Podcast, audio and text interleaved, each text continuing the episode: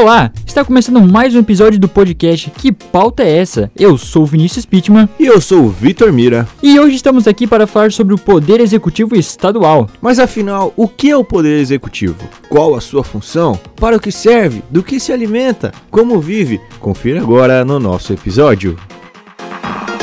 Oh, that's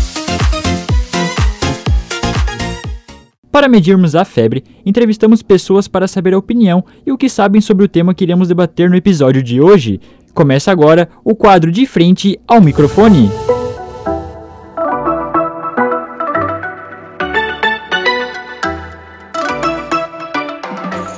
Meu nome é Carlos Eduardo de Oliveira e pelo que eu sei, o Poder Executivo Estadual funciona meio que de uma forma de governar e administrar o interesse, o interesse do povo, como é estadual, no caso, do povo do estado.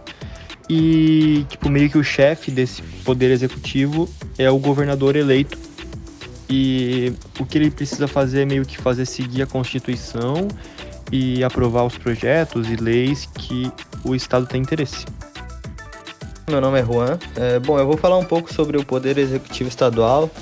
É, e começando, eu vou falar resumidamente sobre a função do Poder Executivo, que é governar e administrar o interesse público, é, executando leis elaboradas pelo Legislativo e também criando projetos. É, no Poder Executivo Estadual, o chefe do Executivo é o governador, é, mas para que sejam cumpridas todas as funções e fazer valer as constituições estadual e federal, ele deve ser auxiliado pelo vice-governador e também pelas secretarias de Estado, né?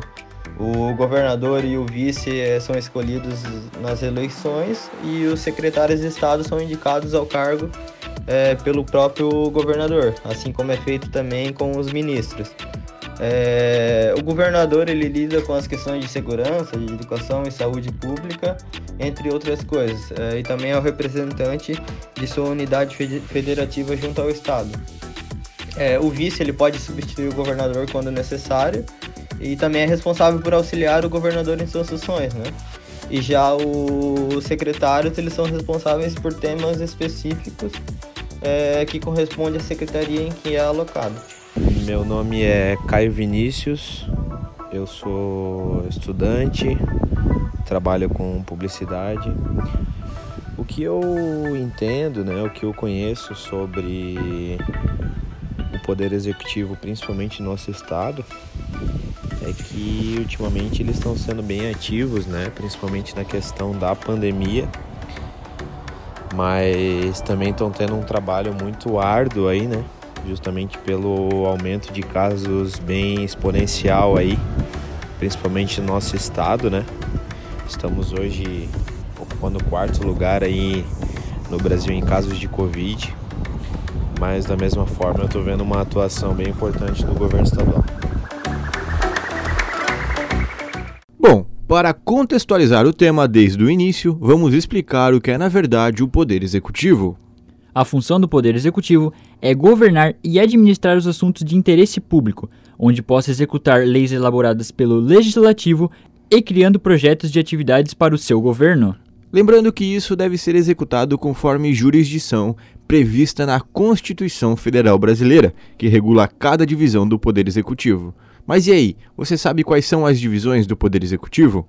No Congresso, o Poder Executivo conta com uma divisão de cargos. Existem três meios de atuação: sendo elas a federal, estadual e municipal. E claro, todos seus representantes são eleitos por meio do voto direto, com cargos de até quatro anos, permitindo reeleição em um novo pleito. No caso do Poder Executivo Estadual, o chefe é o governador. Ele deve ser auxiliado pelo vice-governador e pelas secretarias de Estado, para que assim sejam efetuadas as funções das constituições estadual e federal. De acordo com a Constituição de Santa Catarina, no artigo 71, são atribuições privativas do governador do estado exercer com o auxílio dos secretários de estado a direção superior da administração estadual e nomear e exonerar os secretários de estado e o procurador-geral. Tudo bem, Vitor. A parte burocrática já entendemos. Agora, qual é realmente a função prática do governador para os cidadãos? Para explicar melhor sobre esse papel de suma importância, conversamos com o professor Cleo Forte Júnior, que tem doutorado em Ciências Jurídicas Sociais e especialidade em Direito Administrativo, para esclarecer essas questões. A Constituição do Estado de Santa Catarina prevê, a partir do artigo 63, as atribuições do governador, que é o chefe do Poder Executivo. O governador é eleito dentre brasileiros né, maiores de 30 anos. Então, essa é uma das características: deve ser brasileiro e tem que ter mais de 30 anos de idade.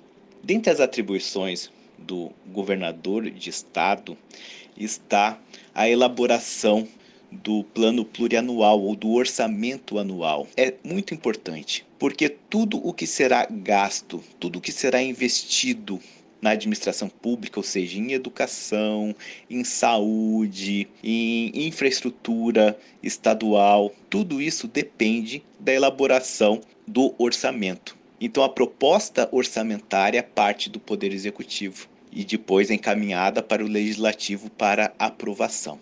Outra prerrogativa do governo de estado, o chefe do Poder Executivo, ele também é o chefe da segurança pública, de uma forma geral. Né?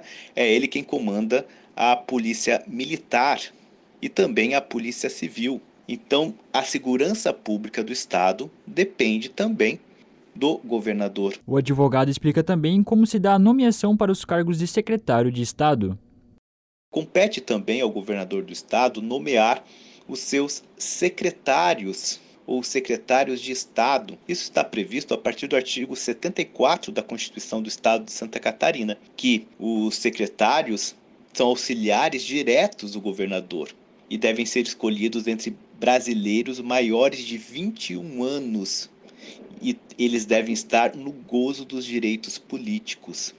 Dentre as atribuições dos secretários, está exercer a orientação e supervisão dos órgãos e entidades da administração estadual na área de sua competência, criar projetos, expandir os projetos. Ele ainda complementa sobre as demais funções do governador.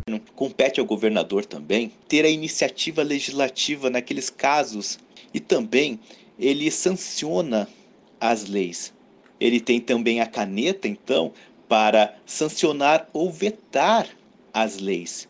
Ele sanciona, promulga, faz publicar as leis. Ele também faz a expedição de decretos e regulamentos para a execução das leis.